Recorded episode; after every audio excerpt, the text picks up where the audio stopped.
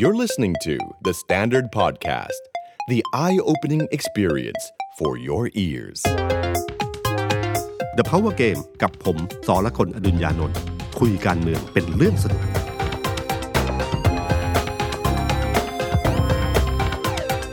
สวัสดีครับ ผมสอละคนอดุญญานนท์ สวัสดีครับ ผมเอกธนกรวงปัญญาคอนเทนต์ครีเอเตอร์การเมืองของ The Standard ครับ สวัสดีพี่ตุ้มแล้วก็สวัสดีคุณผู้ฟังนะครับพี่ตุ้มครับวันนี้เรื่องร้อนเยอะมาก ถูกต้องเรียกว่าวันนี้ไม่รู้เกิดอะไรขึ้นข่าวการเมืองแบบว่าประเดประดังมาผมเนี่ยไม่ได้หยุดเลยจนก่อนจะมาหาพี่ตุ้มนะครับครับ น่าจะเริ่มด้วยข่าวที่สารรัฐธรรมนูญครับโอ้พี่ตุ้มวันนี้ก็มีการวินิจฉัยเกี่ยวกับกฎหมายเลือกตั้งสสครับซึ่งผลออกมาก็ไฟเขียว ผมใช้คำง่ายๆ แบบนี้แล้วกันครับพี่ตุ้มว่าหารร้อยได้ไปต่ออืมพูดง่ายๆ ก็คือศาลก็วินิจฉัยว่ากระบวนการตาก็ไม่ขัดรัฐธรรมนูญอืมไม่มีข้อความหรือไม่มีส่วนไหนขัดรัฐธรรมนูญ คนที่ไปยื่นคือคุณหมอละวี ก็ออกมาแถลงที่สภาครับว่าน้อมรับคำตัดสินอืมก็เดี๋ยวไปเตรียมพร้อมการเลือกตั้งดีกว่า เดี๋ยวให้พี่เตรียมตุ้มช่วยกันมองดีกว่าครับว่าครับพี่ตุ้มเรื่องนี้ที่เป็นเป็นเรื่องที่ผมว่าทุกกลุ่มการเมืองทุกพรรคการเมืองจับตามองมากที่สุดเพราะว่า มันจะชี้ชะตาการเมืองไทยอืมว่าจะรู้แบบไหนครับคือหลังจากเรื่องนี้ผ่านเนี่ยปั๊บมันจะรู้เลยว่ากติกาการเลือกตั้งมันเป็นอย่างไรอืมและจะได้เดินหน้าได้ คือกำหนดเวลาการการเลือกตั้งเนี่ยมันพอมองออกแล้วครับ ไม่ว่าจะมียุบหรือไม่ยุบเราก็จะพอประเมินออกว่าประมาณไหนครับแต่ประเด็นสำคัญคือกติกาเป็นอย่างไรอ่านนะครับพอกติกาเรื่องเนี้ยผ่านมารู้สึกจะคณะชนะไปเจ็ดต่อสองใช่ไหมครับเอ่อ กระบวนการตาเนี่ยเอกฉันท์เลยครับอ๋อพี่ตุ้มโอเคว่าไม่ขัด แต่เจ็ดครับต่อสองเนี่ยบอกว่าไอ้ข้อความหรือว่าอะไรที่เขียนมาแล้วมีคนร้องมาเนี่ยก็เป็นเสียงข้างมากไม่ขัดอ๋อครับครับ ก็เท่ากับว่าสรุปว่าง่าย ๆ ก็คือว่าตอนนี้อ่ากติกาการเลือกตั้งชัดเจนแล้วว่าจะเลือกตั้งด้วยบัตรสองใบใช่ใบหนึ่งคือสสเขตใบหนึ่งคือสสบัญชีรายชื่อ และในจำนวนสองเอ่อบัญชีรายชื่อเนี่ยโหวตมาเท่าไหร่เนี่ยก็จะหารร้อยอืมนะครับ ใครได้เยอะก็ได้หารร้อยนี่ก็คือ ก็ได้จำนวนสสบัญชีรายชื่อตามตามสัดส่วนที่สสเอ่อที่ที่มีการลงคะแนนเสียงมาแล้วก็หารด้วยร้อยนะครับแล้วก็กติการายละเอียดนิดหน่อยปัดนู่นปัดนี่อืมอืมแต่โดยรวมกติกาเป็นแบบนี้ครับฉะนั้นทุกพรรคการเมืองก็รู้แล้วนะครับ ว่ากติกาเมื่อกติกาเป็นอย่างนี้เนี่ยทุกคนก็อ่านออกแล้วว่าใครได้เปรียบเสียเปรียบอืมนี่คือเรื่องที่สำคัญที่สุด มีคนบอกมีคนบอกว่าที่พลเอกประยุทธ์ส่วนหนึ่งเนี่ยยังไม่กล้าที่จะประกาศตัวอย่างชัดเจน ส่วนหนึ่งก็คือมาจากเรื่องนี้ด้วยอืมเพราะอยากรู้ว่ากติกาเป็นอย่างไรครับนะครับ ซึ่งเรื่องนี้มันมีการวิพากษ์วิจารณ์กันก่อนที่มีการตัดสินเยอะอืมอย่างวันงานของ The Standard เนี่ยครับที่ที่จัดงานไปล่าสุดเนี่ยครับก็ยืนคุยกันเนี่ย ก็ถามกันเรื่องนี้ครับ คนกลุ่มคนกลุ่มการเมืองก็ถามครัว่าผ่านหรือไม่ผ่านผ่านหรือไม่ผ่านเนี่ย ก็วิเคราะห์กันเยอะ เพราะว่าหลายคนบางคนก็บอกว่า แม้ว่า อ่านยังไงมันก็ต้องผ่าน ครับแต่ก็กังวลว่ามันจะไม่ผ่าน อ่ากเพลัวราะเหพลิตุกล็ผอกลกลัวพลิกล็อกเพราะว่าอะไรก็เกิดขึ้นได้ในครับเมืองไทยนะครับ แล้วก็เหตุผลอันหนึ่งก็คือทุกคนมองว่า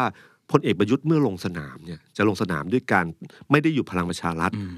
แล้วค่อนข้างชัดเจนว่าจะไปอยู่รวมไทยสร้างชาติเนี่ย ครับ ถ้าจะลงสนามก็ต้องมั่นใจบางอย่างว่ามีอะไรที่ตัวเองมีใช้คำว่าเหมือนกับได้เปรียบอยู่อืม หนึ่งได้เปรียบความเป็นรัฐบาลนี่แน่นอนอยู่แล้ครัวบใช่ไหมครับ สองได้เปรียบในการกำหนดเกมว่าจะยุบสภาเมื่อไหร่อืมใช่ไหมครับ คือถ้าจะปล่อยให้ครบก็ได้ หรือยุบสภาก็ได้ ยุบสภาเมื่อไหร่เขารู้เองอืมฉะนั้นถ้าเขากำหนดปักเส้นว่ามันจะเริ่มต้นเมื่อไหร่เนี่ยเขากำหนดเกมตัวเองได้ง่ายกว่าคนอื่นอืมคนอื่นก็ต้องกังวลอืมเพราะว่ากังวลว่า เอ๊ะ ถ้าปล่อยให้ครบเนี่ย ไอ้เรื่องมาตรการทั้งหลายที่ที่กำหนดมาของกตกำหนดมาเนี่ยมันก็จะเป็นเป็นพันธนาการที่ขยับตัวยากอ่าใช่ครับแต่ถ้าสมมติพลเอกประยุทธ์รู้ว่าตัวเองยุบสภาแน่นอนเนี่ยแน่นอนสุดการย้ายพักเกิดขึ้น 30 วันครับเขาก็กำหนดเกมพวกนี้ได้ฉะนั้นพลเอกประยุทธ์น่าจะมีอะไรบางอย่างได้เปรียบ แต่การที่บัตรสองใบหารร้อยเนี่ยทุกคนในการเมืองเนี่ยอ่านออกเลยครับว่าพักใหม่เสียเปรียบอืมพักเก่าได้เปรียบพักที่มี สอสออยู่แล้ว แล้วก็มีแบรนด์อยู่แล้วเนี่ยครับ ได้เปรียบ อืม แล้วก็ทุกคนก็มองว่าเพื่อไทยได้เปรียบอ่าทุกคนมองอย่างนี้อยู่แล้วใช่ใช่ใช่นะครับครับ ฉะนั้นเวเวลาคุยกันเลยทุกคนก็รู้สึกว่าเฮ้หรือว่าหรือว่าใช่ใช่ จะมีอะไรบางอย่างที่ตัดสิน ซึ่งไม่รู้ว่าตัดสินอะไรล่ะ ครับ อาจจะทำให้เกิดความปั่นป่วนขึ้น อ่า จนบางคนถึงขนาดเชื่อว่า แม้ว่ารัฐธรรมนูญจะมองไม่เห็นในกติกาประชาธิปไตยเอ่อในกติกาของรัฐธรรมนูญ หรือข้อความในรัฐธรรมนูญว่าจะทำยังไงให้กลับไปบัตรใบเดียวได้ครับเพราะมันแก้ไขเป็นบัตรสองใบแล้วอืมแม้ว่ามันจะขนาดนั้นแล้วนะครับ คนก็ยังไม่เชื่อครับจะมีการคุยเลยว่าเชื่อว่าทำอะไรก็ไม่รู้ล่ะ แต่สุดท้ายแล้วมันจะน่าจะเป็นบัตรใบเดียวใช่ใช่ใช่เพื่อให้พักเล็กมีสิทครัธิ์บมีเสียง แล้วนำไปสู่การการฟอร์มรัฐบาลครับเหมือนการเลือกตั้งที่ผ่านมาพี่ ตุ้มผมเล่าเพิ่มนิดนึงครับครับช่วงสัปดาห์ก่อนที่จะมีการตัดสินนี่แหละพี่ตุ้มปรากฏว่าในกลุ่มนักข่าวก็คุยกันเยอะครับ แล้วก็รวมถึงนักข่าวต่างประเทศด้วย ก็ชอบมาถามนักข่าวไทยว่าเฮ้ยได้ข่าวว่าตัวหนึ่งจะผ่าน ตัวหนึ่งจะไม่ผ่านอืมผมว่าพี่ตุ้มอะได้ยินเรื่องเนี้ยคครับล้าย ๆ กัน แล้วทุกคนก็จะถามว่าตัวไม่ผ่านเนี่ยน่าจะเป็นเรื่องหารร้อยหารห้าร้อยหรือเปล่าครับเพราะรู้สึกว่าเหมือนพี่ตุ้มพูดเมื่อกี้ครับว่ามีบางพักน่าจะได้ประโยชน์กว่า แล้วมองดูว่าพัก ของพลเอกประยุทธ์เอาง่ายอืมๆรวมถึงเพิ่งเกิดขึ้นมาใหม่ ดูแบบเฮ้ยถ้าเขาเล่นในกติกาที่รู้สึกเสียเปรียบ มันจะมันจะไปรอดเหรออะไรอย่างเงี้ยครับ ครับ คือตรงนี้แหละครับที่กังวลใจกันอืมอันนี้มันแสดงให้เห็นว่า บ้านเมืองบ้านเมืองเราเป็นแบบนี้ครับ อะไรที่มันควรจะชัดเจนอืมแล้วทุกคนมองไปทางเดียวกันได้ว่ามันมันมันมันดูอยู่แล้วครับว่า โดยรัฐธรรมนูญโดยอะไรต่างๆ มันควรจะเป็นอย่างนี้ครับแต่ก็ยังมีความกังวลใจนะอืมนะไอ้สิ่งเหล่านี้ที่ที่ผมว่ามันเป็นความคลุมเครือที่ทำให้เป็นหมอกควันที่เราไม่รู้ว่ามันจะไปทางไหนครับเพราะทุกอย่างมันเป็นไปได้หมดเลย แล้วมันเคยเป็นมาแล้ว ถูกต้องครับ ทุกครั้งที่มีความชัดเจน ทุกคนก็รู้สึกไม่แน่ใจนะครับ แต่เมื่อตัดสินมาเรียบร้อยแล้วคำถามคือว่า จะเกิดอะไรขึ้นอ่าจะเกิดอะไรขึ้น อันแรกก็คือว่าพักใหญ่ได้เปรียบอย่างที่บอกอะครับคือทุกคนรู้แล้วว่าพักใหญ่ได้เปอืรียบมเดิมเนี่ยพักใหญ่เนี่ยถ้าจำไม่ผิดเนี่ยนะครับ เมื่อตอนที่มีการวนกลับมาว่าจะหารห้าร้อยครับ คุณอนุทินเนี่ยเคยถึงขนาดบอกว่า หลังจากคำนวณดูแล้ว ผมอาจจะไม่ได้เป็นสสบัญชีรายชื่ออ้าวคือด้วยกติกาพวกเนี้ยแต่ถ้าหารร้อยเมื่อไหร่เนี่ยนะครับเอ่อ พักที่มันมีแบรนด์อยู่แล้วเนี่ยคือคือสมัยก่อนเนี่ยกาใบเดียว แล้วมันจะมีผลถึงสสเขต และก็บัญชีรายชื่อด้วยครับแต่คราวนี้แยกกันกาอืมพอแยกกันกาเนี่ยนะครับสิ่งที่เกิดขึ้นก็คือว่าพักไหนที่อยู่ในใจเราเนี่ยหรือรู้จักกันอยู่แล้ว มันจะกาได้ง่ายขึ้นอืมนะครับอืมเอ่อแต่ถ้าสมมติว่าพักใหม่ที่เกิดขึ้นเนี่ยแบรนด์เนี่ยคนยังไม่รู้เลยว่าชื่อพักชื่ออะไรเนี่ยครับนะครับโอกาสที่จะกาเนี่ยน้อยมากอืมนะครับยกเว้นสสเขตเนี่ยต้องไปย้ำ ไปย้ำตลอดเวลาว่าเราพักนี้พักนี้พักนี้พักนี้นะ แล้วให้กาบัตรสองใบครับ แต่เราเออแต่คนในแวดวงการเมืองสสทุกคนรู้อยู่แล้วพอถึงเวลาตอนท้ายเนี่ยนะครับอืมไม่มีใครหรอกครับ ทุกคนเอาตัวรอดหมดอ่าทุกคนจะเอาอย่างเดียวคือสสเขตเฉยๆตัวผมเนี่ยกาให้ผมบัญชีรายชื่อให้พักอื่นก็ได้นะครับอะไรอย่างเงี้ยนะคให้รับผมได้เป็นสสก่อนแค่นั้นเดี๋ยวพอมาดูแลให้ นี่คือคนที่ลงบัญชีรายชื่อของพรรคที่ ไม่มีคะแนนนิยมอืมเออไม่มีไม่มีความนิยมในแบรนด์ครับนะฮะเอ่อสิ่งความนิยมในแบรนด์นี้ดูจากอะไรได้บ้าง ผมว่าดูจากโพลต่างๆเนี่ยอันเนี้ยชัดอืมนะครับ โพลเนี่ยคือแบรนด์ที่จะบอกเลยว่าเลือกพรรคพรรคไหนครับ เราจะสังเกตเห็นว่าคนให้คะแนนนิยมพลเอกประยุทธ์อืมแต่คะแนนนี้ไม่ไปลงพลังประชารัฐอืมในขณะที่ภาคใต้แบรนด์มาใช้ปัดเกิด แต่คะแนนเนี่ยไม่ไม่ไปลงที่คุณจุลินทร์อืมนะฮะเราเห็นว่าพักเพื่อไทยเนี่ย บางทีคะแนนคุณอุ้งอิงไม่เยอะเท่าไหร่ครับแต่คะแนนพักเพื่อไทยได้เยอะกว่า ใช่ นี่คือแบรนด์ของพักใหญ่ที่เวลาทนจับตามองก็คือเรื่องนี้แหละครับ ก็คือแบรนด์ของเพื่อไทยเนี่ยจะได้เปรียบอืมเพราะมันสร้างสมมานาน มันสร้างชื่อมานาน ใครลงเอ่อใครลงพักเพื่อไทยเนี่ย ตอนนี้ได้เปรียบอย่างที่คุณสมชัยใช่ไหมครับศรีสุทธิยากรครับนะครับ เพิ่งเขียนบอกว่าตอนเนี้ยเพื่อไทยเนื้อหอมแน่อ่านะฮะผมไปเจอคุณนัทวุฒิใส่เกลือวันก่อน ไม่เคยเจอเลย เพิ่งเจอครั้งแรกครับ ก็นั่งคุยกันก็นั่งคุยเรื่องเนี้ยว่าแลนด์สไลด์เป็นยังไงเงี้ยเขาก็ยังเชื่อมั่นว่าเขาจะแลนด์สไลด์ครับพักเพื่อไทยจะแลนด์สไลอืด์มและยิ่งถ้าเป็นบัตรสองใบหารร้อยด้วยครับยิ่งมีความมั่นใจนะครับ อย่าลืมนะครับ เวลาที่พักการเมืองเนี่ย พอมันมีความเป็นแม่เหล็ก แล้วมันดูดมาเยอะๆเยอะๆเยอะๆเนี่ย จนทุกคนคิดว่าจะชนะเนี่ยอืมคนที่ยังไม่ตัดสินใจ ก็มีโอกาสตัดสินใจเข้ามาร่วมได้เยอะขึ้นนะครับไอ้พลังของความเชื่อตรงเนี้ยมันจะมีผลทันทีครับ มันจะมีผลทั้งทำให้สสเข้ามาร่วม และจะมีผลทำให้ข้าราชการประจำทั้งหลาย ที่แม้จะเป็นอยู่ในสังกัดของรัฐบาลชุดนี้ ก็เริ่มคิดอยู่ว่าหลังเลือกตั้งจะเป็นยังไงอ่านี่คือสิ่งที่จะเกิดขึ้นหลังจากกติกานี้ออกมาอือฮึนะครับ ซึ่งเราจะต้องดูต่อไปครับว่าเอ่อพักเพื่อไทยเนี่ยจะใช้ความได้เปรียบตรงเนี้ยดูดกลับมาดูดพวกเนี้ยกลับมาได้ขนาดมากน้อยขนาดไหนนะครับ ดูการจัดทัพตั้งแต่นี้เป็นต้นไปนะครับเพราะถ้าเป็นภาษาแบบ พวกผมวัยรุ่นวัยรุ่นก็บอกแมสแล้ว เป็นพักที่แมสแมสอยู่แล้ว โดยที่แบบไม่ต้องทำอะไรเพิ่มเติมครับ นอกจากรอว่าเขตตัวเองเนี่ยส่งใครมาอะไรอย่างเงี้ยครับพักเพื่อไทยนะครับพี่ใช่ครับครับก้าวไกลเอ่ยอะไรเอ่ยอย่างเงี้ยแบรนด์พวกเนี้ยเหมือนแบบเด็กๆวัยรุ่น รุ่นอืมรุ่นพวกเนี้ยเริ่มแบบเข้าใจความแมสละอืมอืม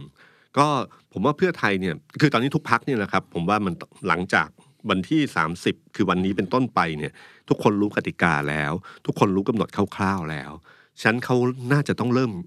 กำหนดทิศทางของตัวเองครับผมเชื่อว่าภายในภายในสิ้นปีนี้ก็คือภายในเดือนธันวาหรืออีกเดือนเดียวเนี่ยครับเดือนเนี้ยจะเป็นเดือนที่ทุกคนจะต้องตัดสินใจหนึ่งพักการเมืองพักกลางๆทั้งหลายเนี่ยจะต้องเริ่มตัดสินใจว่าอืมจะควบรวมหรือเปล่านะฮะเพราะถ้าช้ากว่านี้มันสร้างแบรนด์ไม่ทันนะฮะครับการที่สองก็คือว่าเอ่อสอสอทั้งหลายคงต้องคิดแล้วว่าอืมจะอยู่พักเดิมหรือจะอยู่พักใหม่ครับจะอยู่พักไหน จะต้องคิดตัดสินใจ เพราะว่ากติกาของมันเนี่ยเอ่อถ้าสมมุติว่าไม่มีการยุบสภาเนี่ยภายในประมาณถ้าจะไม่ผิดภายในต้นเดือนกุมภาพันธ์ฮะมันจะครบเวลาอืมที่จะต้องตัดสินใจว่าอยู่พักไหนครับไม่นั้นจะไม่มีผลอืมแม้ว่าในใจจะคิดอยู่ว่าคงจะยุบสภาก่อน แต่ถ้าตราบใดที่ไม่อยู่พักเดียวพลเอกประยุทธ์แล้วพลเอกคือพลเอกประยุทธ์บอกว่าเฮ้ยช้าๆก็ได้ ไม่ต้องรีบก็ได้เนี่ย อย่ามั่นใจเด็ดขาดครับเพราะมันถ้าปล่อยเลื่อนไปถึงจุดจุดนั้นเมื่อไหร่เนี่ยมันทำให้คนมีปัญหาทันทีอืมฉะนั้นผมว่าภายในตั้งแต่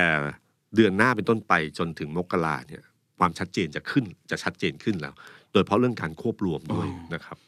หลายพักก็เหมือนกับจับเขาเรียกอะไรจับอาการกันอยู่อะพี่นักอืมข่าวก็ ดูท่าทีอยู่ คือบางพักเนี่ยอยู่ดีๆ ก็เหมือนหยุดการเคลื่อนไหวไปนะครับพี่ตุ้มอืมหรือบางพักก็ดูเคลื่อนไหวแบบหนักขึ้นตอนเนี้ยอืมอย่างอย่างผมยกตัวอย่างอย่างพักคุณหญิงสุดารัตน์ไทยสร้างไทยอย่างเงี้ยครับซึ่งมีกระแสข่าวตอนนี้ว่าจะไปรวมกับสร้างอนาคตไทยของย่าเยคุณสมคิดของคุณสมคิด รวมถึงพักรวมไทยสร้างชาติเอง ส่วนอื่นๆเนี่ยจะเข้ามาเพิ่มไหมอืมก็ยังมีการคุยกันอยู่ อย่างคุณก็มีการถามคุณหมอละวีอยู่เหมือนกันวันเนี้ยครับ ที่เป็นพักเล็กที่ได้คนเดียวอย่างเงี้ยครับ ผมว่าอันเนี้ยก็น่าสนใจ เพราะดูเหมือนหลายคนก็ดูอยากจะรวมๆกันเข้ามาอะไรอย่างเงี้ยครับพี่ครับเอ่อตอนเนี้ยคนจับตามองก็คือ จับตามองพักขนาดกลางทั้งหลายอืมนะครับ ว่าว่าจะควบรวมไหมโดยเฉพาะพักใหม่นะครับ ว่าจะไปทางไหนบ้าง ในขณะเดียวกันทางเรื่องของสสองปอครับนะครับสองปอทั้งหลายที่เริ่มมีการข่าวที่ออกมาว่าอืมได้แตกกัน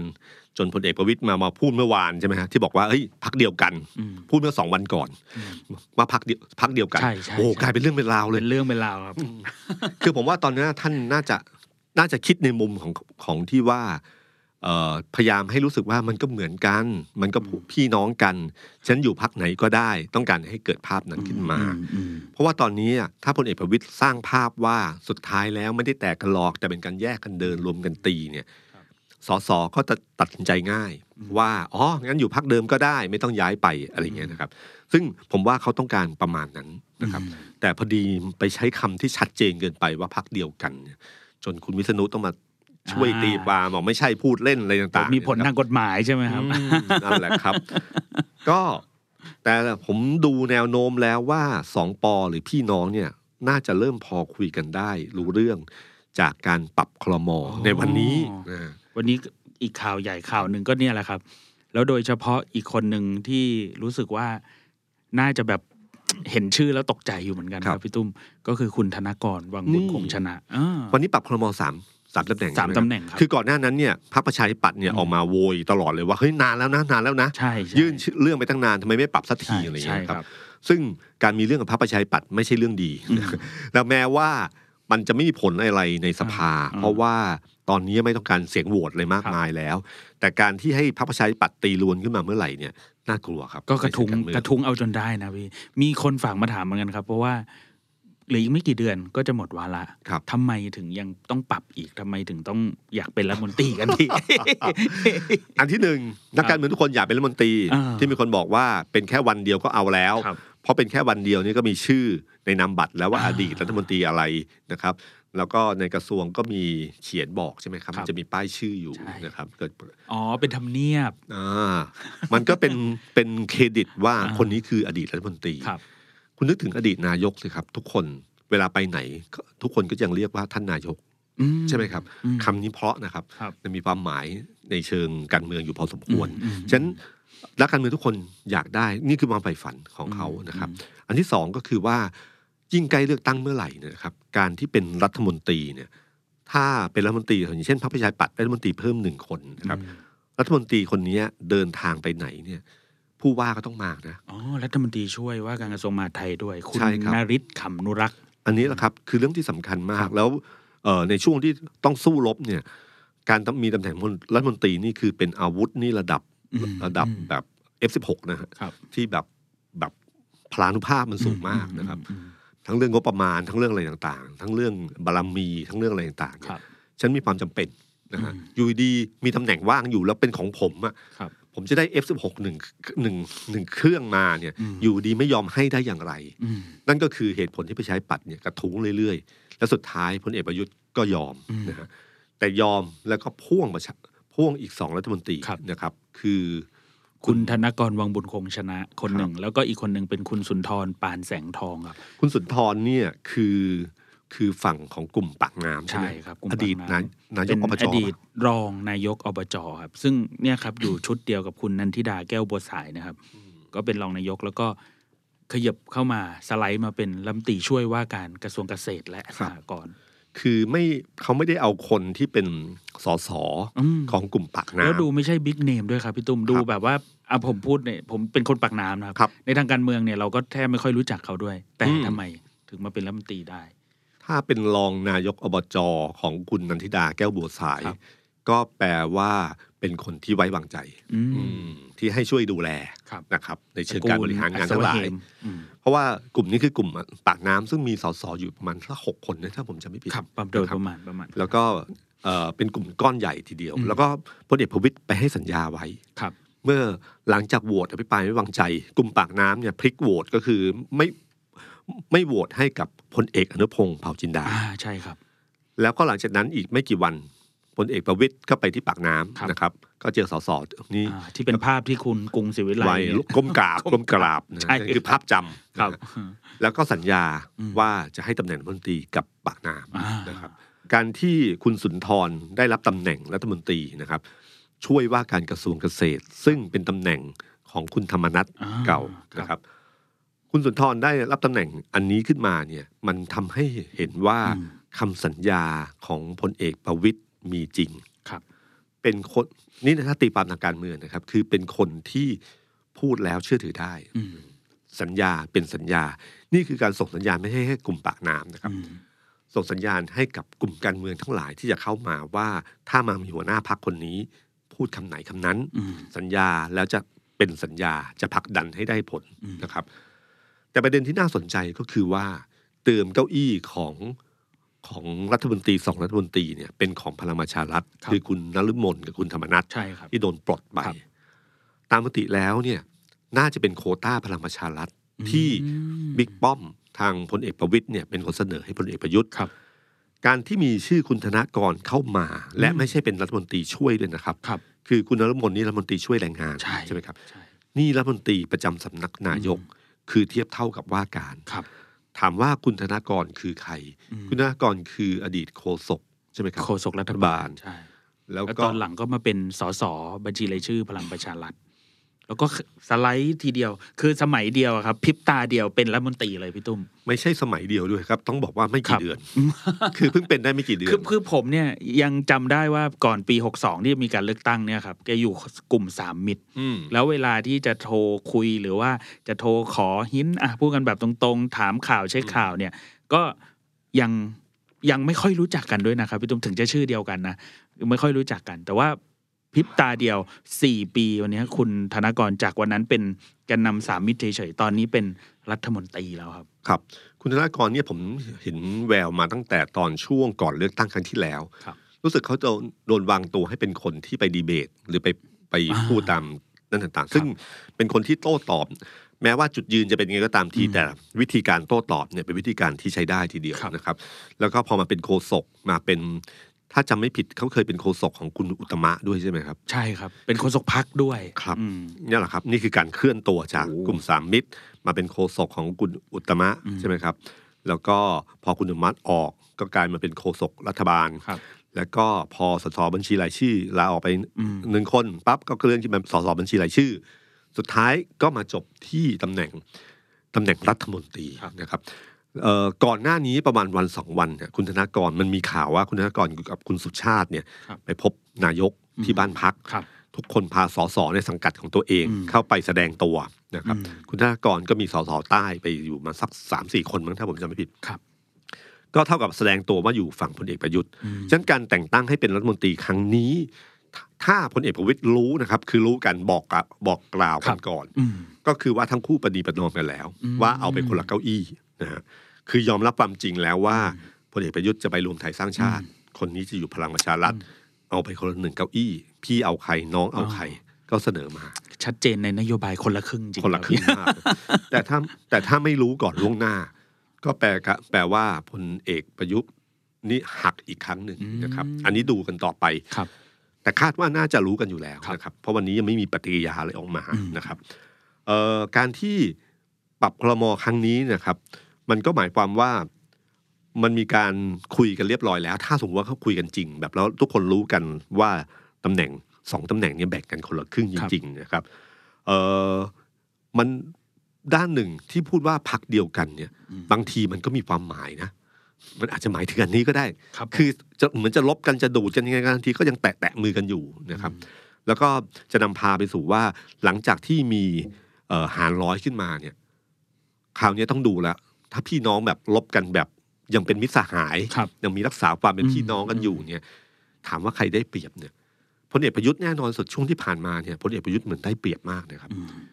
หลายคนแสดงตัวที่จะไปกับพลเอกประยุทธ์เยอะมากครับหลายคนที่เคยคิดว่าจะอยู่พลเอกประวิตยก็เริ่มแสดงตัวแบบอยู่เขตกลางอืมๆนะฮะอยู่เขตกลางๆ ว่าจะไปตรงไหนดีครับอย่างเช่น กลุ่มสามมิตรหรือก็ตามที หรือคุณชัยวุฒิเองเนี่ยก็ปรากฏตัวหลังเอ่อ หลังพลเอกประวิตยและหลังพลเอกประยุทธ์ตลอดเวลาใช่นะครับใช่ครับซึ่งไม่รู้ว่าเป็นยังไง คุณสุชาติพร้อมพัฒน์ก็ไม่แน่ใจ เพราะตอนไปเพชรบูรณ์นี้ก็เข้ามากราบแบบด้วยท่าอืมกราบพลเอกประยุทธ์ด้วยท่าทีครัที่บแบบนุ่มนวลผิดปกตินะครับ ซึ่งเราเหล่านี้เราไม่รู้ว่าเป็นยังไงบ้าง แต่ที่ท่าทีชัดเจนคือคุณสุชาติชมกลินอ่าคุณสุชาติชมเก่ง มีหลายคนแซวครับแซวแซวคุณสุชาตินี่ชัดเจนแต่ครับก็ไม่แต่เป็นคนหนึ่งนะครับที่ค่อนข้างชัดเจนอืมว่าอยู่กับพลเอกประยุทธ์อย่าครังบแน่นอนใช่ตั้งแต่เริ่มต้น จนโพสต์เฟซบุ๊กอืมจนถึงขั้นมีข่าวว่าพรรคพลังประชารัฐจะขับออกจากไม่ จะให้ปลดออกจากตำแหน่งผู้อำนวยการพรรคครับเพราะมันแปลกนะเป็นผู้อำนวยการพรรคพลังประชารัฐ แต่ชวนสสไปอยู่รวมไทยสร้างชาติ มันก็แปลงๆอยู่นะครับสุดท้ายคุณสุชาติจะได้ข่าวมาหรืออะไรก็ตามทีก็สุดท้ายก็ลาออกอ่าลาออกชิงลาออกเองเลยชิงครับลาออกก็ให้สัมภาษณ์ที่ทำเนียบครับครับว่าลาออกครับ แล้วก็ไปกราบพลอ่าเอกประวิตยลาแล้วครับนายอ่นายก็รูปหัวผมอะไรเงี้ยประมาณนี้ ระหว่างนั้นเห็นมีรายงานข่าวของทีวีช่องหนึ่งบอกว่า คนของพลเอกประวิตยนี่มาจด ตลอดว่าคุณสุชาติพูดอะไรบ้างนะซึ่งซึ่งจริงอัดอัดมือถือก็อันได้นี้นะถือง่ายกว่าเออง่ายกว่า แต่จดไปเรื่อยๆนะครับเอาก็ก็อันเนี้ยแหละครับที่เกิดขึ้น แล้วปรากฏการณ์นี้ก็เป็นปรากฏการณ์ที่การดูดกันระหว่างสองฝั่งเนี่ยอืมความชัดเจนจะเริ่มมากขึ้นเรื่อยครับๆเพราะมันเริ่มแสดงตัวอืมนะครับเอ่ออย่าลืมว่ารวมไทยสร้างชาติเนี่ยไม่ใช่เป็นพักลอยๆ แล้วใครจะมาอยู่ก็ได้ มันมีกลุ่มหนึ่งที่เป็นกลุ่มของประชาธิปัตย์เก่าอืมคุณพีรพันธ์คุณอะไรครับต่างเขาวางตัวภาคใต้ไว้พอสมควรครับ ฉะนั้นสสใต้หลายคนที่คิดว่าจะไปไปลงรวมไทยสร้างชาติง่าย ๆ อาจจะไม่ใช่นะครับอืมอืมจะหวังใช้เออพึ่งบารมีบิ๊กตู่อย่างเดียวแบบง่าย ๆ อาจจะไม่ใช่นะครับ มันมีตรงนี้แหละครับที่เป็นช่วงเวลาที่สับสนกันอยู่นะครับ ที่ทางพลเอกประวิตยเองก็เรียกมาเช็คชื่อใช่ไหมครับ ให้กรอกให้อะไรกันเลยนะครับอืมเพื่อยืนยันว่าอยู่ที่นี่นะครับ แล้วก็มีข่าวมาเยอะเลยครับว่า ทีมของพลเอกประวิตยก็โทรมา ทีมพลเอกประยุทธ์ก็โทรมา มีการพูดถึงว่าเอ้ยจะดูแลการเลือกตั้งยังไงนะครับโอ้โหช่วงนี้ข่าวเยอะมากครับภายในสิ้นเดือนหน้าน่าจะชัดเจนขึ้นอืมนะครับ ว่าใครอยู่ฝั่งไหนอืมยังไงบ้างนะครับ ท่อนำเลี้ยงก็จะเริ่มชัดมากขึ้นอ่าว่าถ้าอยู่ฝั่งผมจะเป็นไงอีกฝั่งนี้จะเป็นยังไงครับนะครับนะครับ นี่คือเรื่องที่ที่น่าจับตามองของสองกลุ่มนี้ ซึ่ง คุยกันมาตลอด คุยมาทุกครั้งจนแบบว่าเราคุยกันทุกอาทิตย์นะครับใช่ไหมเรื่องเนี้ยครับ แต่ว่ามีคนแซวเหมือนกันนะครับพี่ตุ้มแซวแซวที่เราคุยกันเนี่ยเขาบอกว่า แซวคุยกันไปคุยกันมาว่าใครจะย้ายไปไหน หรือว่าใครจะไปอยู่คนไหนแต่ไอ้ที่ไม่ชัดเลยเนี่ยคือเรื่องนโยบายพี่ไม่มีพักไหนพูดเรื่องนโยบาอ๋ยอมีอยู่พักเดียวที่พูดคือพักเก้าวไก่ครับที่เหลือยังยังไม่คลอดครับยังไม่มานโยบายเขาไว้ใกล้อ๋อๆเดี๋ยวโดนปล้นไปอ่าโดนแย่งชิงโดนขโมยข้อสอบไปครับผมนะฮะแต่แต่ผมผมไม่แน่ใจอยู่อันหนึ่งตรงที่ว่า ที่ผมบอกว่าพอหารร้อยเนี่ยนะครับอืมเรื่องแบรนด์ของพักเนี่ย จะมีปัญหานะครับ โดยเพราะพักใหม่ คุณทักษิณหรือคุณโทนี่เนี่ยเคยบอกไว้เลยบอกว่าพักใหม่เนี่ยเวลาลงเลือกตั้งถ้าเป็นบัตรสองใบแบบนี้เมื่อไหร่เนี่ยพักใหม่จะเสียเปรียบครับที่พูดถึงขนาดว่าเอ๊ะรวมไทยสร้างชาติจะได้ถึงยี่ห้าหรือเปล่าอืมอืมยี่สิบห้าคนหรือเปล่านะครับ เพราะว่าเป็นพักใหม่อืมอย่าลืมนะครับว่ากลยุทธ์อันหนึ่งของพลเอกประยุทธ์ที่เคยใช้มาโดยตลอดนะฮะผมเชื่อว่ากุญซือสมัยนั้นก็คืออาจารย์สมคิดนะฮะคือเรื่องพลังประชารัฐครับ ที่ออกนโยบายของรัฐบาลอืมมีแต่คำว่าประชารัฐประชารัฐอืมเพื่อยิงคำว่าประชารัฐเนี่ยให้จำเพราะนี่เป็นคำใหม่ใช่ไหมมันเป็นการบัญญัติคำใหม่ขึ้นมาคำว่าประชารัฐครับฉะนั้นคำนี้ยิงไปในตามนโยบายรัฐบาลมาเรื่อยๆ จนวันหนึ่งมาตั้งพักก็ใช้คำว่าพลังประชารัฐคำนี้ก็เลยไม่ใช่เป็นคำใหม่ครับเป็นคำที่อยู่ในความทรงจำของคนมาเป็นปีๆแล้วอืมรวมไทยสร้างชาติเป็นคำหนึ่งที่พลเอกประยุทธ์เนี่ยเคยใช้เมื่อในอดีตอืม แต่ไม่ได้ใช้นานแล้วครับคำเนี้ยยังไม่ติดหูอืมนะครับ จับตาว่าพลเอกประยุทธ์จะใช้กลยุทธ์เก่าหรือเปล่า ที่จะเอาคำเนี้ยมาใช้ในนโยบายอืมหรือในคำพูดของพลเอกประยุทธ์อยู่เรื่อยอ่าๆเพราะพลเอกประยุทธ์เนี่ยใช้ความได้เปรียบตรงที่ว่าพอเป็นนายกพูดอะไรก็เป็นข่าว พูดอะไรมันก็มีการกระจายไปตามสื่อต่างๆ ถ้าเขาย้ำคำนี้ไปเรื่อยๆ คำนี้มันก็จะเข้าไปอยู่ใน ซึ่งช่วงเวลาอยู่ประมาณสามสี่เดือนเนี่ยไม่รู้ว่าทำทันหรือเปล่านะครับ เพราะคำว่ารวมไทยสร้างชาติถ้าทำไม่ทันเนี่ยนะครับ โอกาสที่ชาวบ้านในต่างจังหวัดเนี่ย จะไม่เข้าใจชื่อนี้จะไม่รู้จักชื่อนี้ โอกาสกาจะต่ำมากอืมนะครับ ชื่อยาวเหมือนกันนะพี่สี่พรวมยางค์ไทยใช่ครับ อันเนี้ยเป็นในเชิงการตลาดนะน่ากลัวนะคำที่มันเยอะเกินไปเนี่ย เรานึกถึงเวลาเอ่อสร้างแบรนด์เนี่ยครับเวลาโลโก้ที่ไปอยู่เนี่ย เพื่อไทยเนี่ยพอทอสองตัวอืมปึ้งอยู่เลย มันแค่แค่สองรวมไทยสร้างชาตินี่คือรอทอสอชอใช่ไหมสี่ตัวอืมการใช้สี่ตัวเนี่ยพลเอกเอ่อถ้าถ้าเรื่องแบรนด์เนี่ยนึกถึงของคุณสมคิดเนี่ยครับ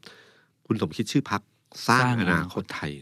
สุดท้ายแล้วแฮชแท็กต้องเปลี่ยนเป็นทีมสมคิดอืมคือสร้างความจำที่ง่ายกว่าคำว่า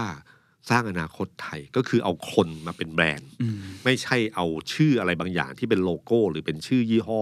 เอามามาให้อยู่ในใจคนมันยากแต่คนเนี่ยมันจำแบรนด์จากหน้าตาของคนง่ายกว่า เมื่อสมคิดจาตุรพิทักษ์เป็นนาเอ่อเป็นรองนายกมายาวนาน เชื่อว่าคนรู้จักเขาถึงใช้คำว่าแฮชแท็กว่าทีมสมคิดอืมนะฮะคือทีมสมคิดคือสร้างอนาคตไทยทีมสมคิดคือสร้างอนาคตครับไทยนี่คือสิ่งที่ต้องย้ำไปเรื่อยๆนะครับ เช่นกับรวมไทยสร้างชาติเนี่ย ผมไม่รู้ว่ากลยุทธ์นี้จะเอ่อ พลเอกประยุทธ์จะใช้ยังไงบ้างนะครับ แต่บางทีแบบผมก็ไม่แน่ใจว่า เวลาคนคิดคือการตลาดการเมืองมีการตลาดที่มีรายละเอียดที่แตกต่างจากการตลาดทั่วไป ถ้าคุณเอาการตลาดทั่วไปว่า คนผู้นำควรจะทำยังไงบ้าง ควรจะมีอะไรบ้าง แล้วตัดเสื้อตัวนั้นมาใส่กับคนคนหนึ่งอืมที่อาจจะไม่สอดคล้องกันเนี่ย มันก็ครับจะมีปัญหาอืมยกตัวอย่างง่าย ๆ คือการที่อยู่ดีๆก็มีคุณอนุชามาแถลงข่าวว่าอืม หนังสือที่พลเอกประยุทธ์แนะนำอืมผมยังจำชื่อไม่ได้แต่มีคำว่าศตวรรษที่ 21ครับผมแล้วหลังจากนั้นอีกวันหนึ่งพลเอกประยุทธ์ก็พูดคำหนึ่งแล้วมีพูดคำว่าศตวรรษที่ 21 อยู่อืมคือเป็นหนังสือเอ่อหนังสือ how to ซึ่งซึ่งก็เป็นหนังสือที่ที่ดีอะครับครับแต่เพียงผ่านสื่อที่บอกว่าพลเอกประยุทธ์อ่านหนังสือเล่มนี้ มันไม่แมทกันพลเอกประยุทธ์พูดเรื่องแก้ปัญหาคนจน พูดเรื่อง ความสงบจบที่ลุงตู่อืมอืมแบรนด์มันแมทกันครับคือคือคือคือมันมันเหมาะกับพลเอกประยุทธ์มากกว่า แต่พอพูดถึงเรื่องของก้าวสู่ศตวรรษที่ 21 อะไรเงี้ยหนังสือผมจำชื่อหนังสือไม่ได้นะครับนี่ยังจำไม่ได้อยู่ครับแต่มีพูดมาปั๊บแล้วผมก็เอ๊ะแปลกๆว่ะอืมว่าเอ๊ะทำไมตรงนี้ ถ้าอาจารย์สมคิดพูดอะอะแมทกันนะครับ หรือต่อให้คุณทิมพิธาพูดก็รู้สึกว่าใกล้เคียงอืมคุณอุ้งอิงพูดก็ยังน่า น่าเชื่อว่าอ่านจริงครับอยู่นะครับ ซึ่งตรงนี้แหละที่ผมว่า